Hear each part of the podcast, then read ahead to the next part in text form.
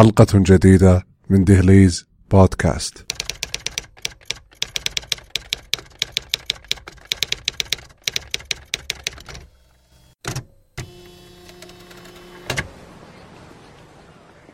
السلام عليكم. ليست المسألة مخيفة أو حتى محرجة حينما ترغب أن تكون لاحما في أحد صباحاتك الجميلة لربما أملى عليك عقلك حينها أن تتوجه فورا إلى ذلك المطعم الصغير لتسترق النظر لطلب ذلك المسن الذي يجلس على الطاولة القريبة من مغسلة الأيدي.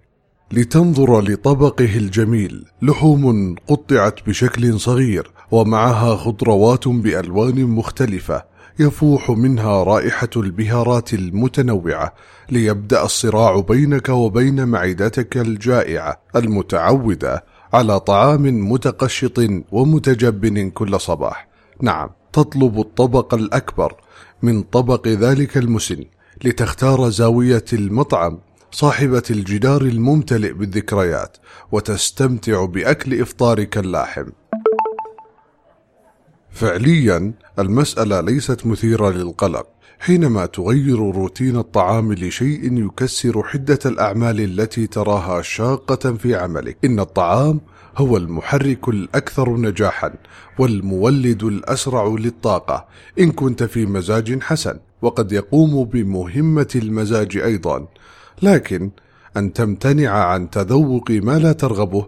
هنا يكمن الخوف ويكمن حدة المزاجية والتقلبية التي قد تواجه يومك.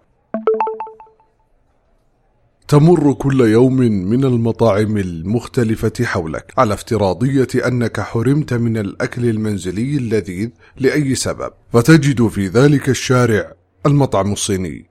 ذلك المطعم الذي ترى تكدس العامة عليه بعد صلاة العشاء ولم تكلف نفسك يوما بالسؤال عن قائمة الطعام الموجودة حتى تقرر الدخول إليه ليستقبلك النادل المرهق بابتسامته الصفراء. وكأنها تحكي هموم كثرة العمل تقلق من ابتسامته وأن جودة الطعام قد تتأثر. تأخذ قائمة الطعام تحتار في الأسماء الغريبة وتتخيل الأقوال المرعبة حول الأطعمة في الصين لكنك تتذكر سريعا أن ما أنت فيه يتغير بتغير الثقافة ويصبح مناسبا للناس. وإلا لما تكدس العامة بعد صلاة العشاء تختار ذلك الطبق الذي علم عليه كثيرا بأحد الأقلام ذات الخط الرديء وكأنه نصيحة مخبأة ترمي بك إلى ذلك الخيار. وصل الطعام. الرائحة جميلة والطبق مغطى وما أن تكتشف ما بداخله حتى تتشقق شفاهك من حجم ابتسامتك الكبيرة. تسأل نفسك هل هي معكرونة أم مكرونة تكتشف أنك انتهيت من الطبق وتحاول أن تخلخل الشوكة في بقايا صلصة الطبق اللذيذ. أن تخاف من فرقعة البهار الكثيرة في فمك هو ما يجعلك تتضجر من رؤية أفلام بوليود كيف لا؟ وحولك مقالب كثيرة حينما يدس لك الفلفل الحار جدا في ركن الأكل الخاص بك. بعدد يكاد يكون غير محدود في أيام مراهقتك لكنك تقرر الدخول مع أحد الأصدقاء الجدد الذي حدثك عن مغامراته وهو يجرك عنوة إلى المطعم الهندي. شارع مرموق ومطعم مزدحم لكن هيهات لن تجلس سريعا. جاء صديقك وهو مستبشر ليخبرك أنه حصل على الرقم 307 في قائمة الانتظار وأن دورنا سيحين بعد حين. تتصفح كل الشبكات الاجتماعية على هاتفك ولم يحن دورك حتى تنتقل إلى دروس اليوغا وفي الدرس الرابع يحين دورك. يختار صديقك الأطباق بعناية وما أن تحضر الأطباق تغوص في الطعام كغوصك في هواياتك المحببة. تتشاجر مع ذاتك.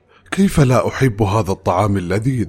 ومناديل الطاولة تكاد تنفد من كمية العرق المتصبب من جبهتك المستمتعة بالطعم. تبدأ بخطة ذكية لتناول الطعام. تأخذ ملعقة أرز تنتقل بسلاسة إلى الإدام تقفز إلى الخبز وتنهشه لتكتشف أن صديقك لا يزال في لقمته الثانية ثق أن تلك الشطيرة اللينة قد تأخذك إلى أعماق الأفكار المخبأة في رأسك لتنتج ما عجزت عن إنتاجه لأسابيع. الاختلاف المتنوع في المأكولات يشكل أعراق الناس وهوياتهم. حينما تقرر في رمضان أن تفطر في منزل أحد الأقرباء لتكتشف أنك لم تأكل كثيرا بسبب غرابة السمبوسة، ليس لأنها ليست لذيذة، بل لأنها تغيرت عن الطعام التقليدي في فمك. شكرا لاستماعكم لهذه الحلقة من دهليز بودكاست. تابعونا على حسابات البرنامج في تويتر و SoundCloud. وقدموا لنا اقتراحاتكم واستفساراتكم ويمكنكم الاستماع لكافة حلقات البرنامج على منصة البودكاست في أجهزة أبل. أتمنى لكم يوما جميلا وطعاما مبهر.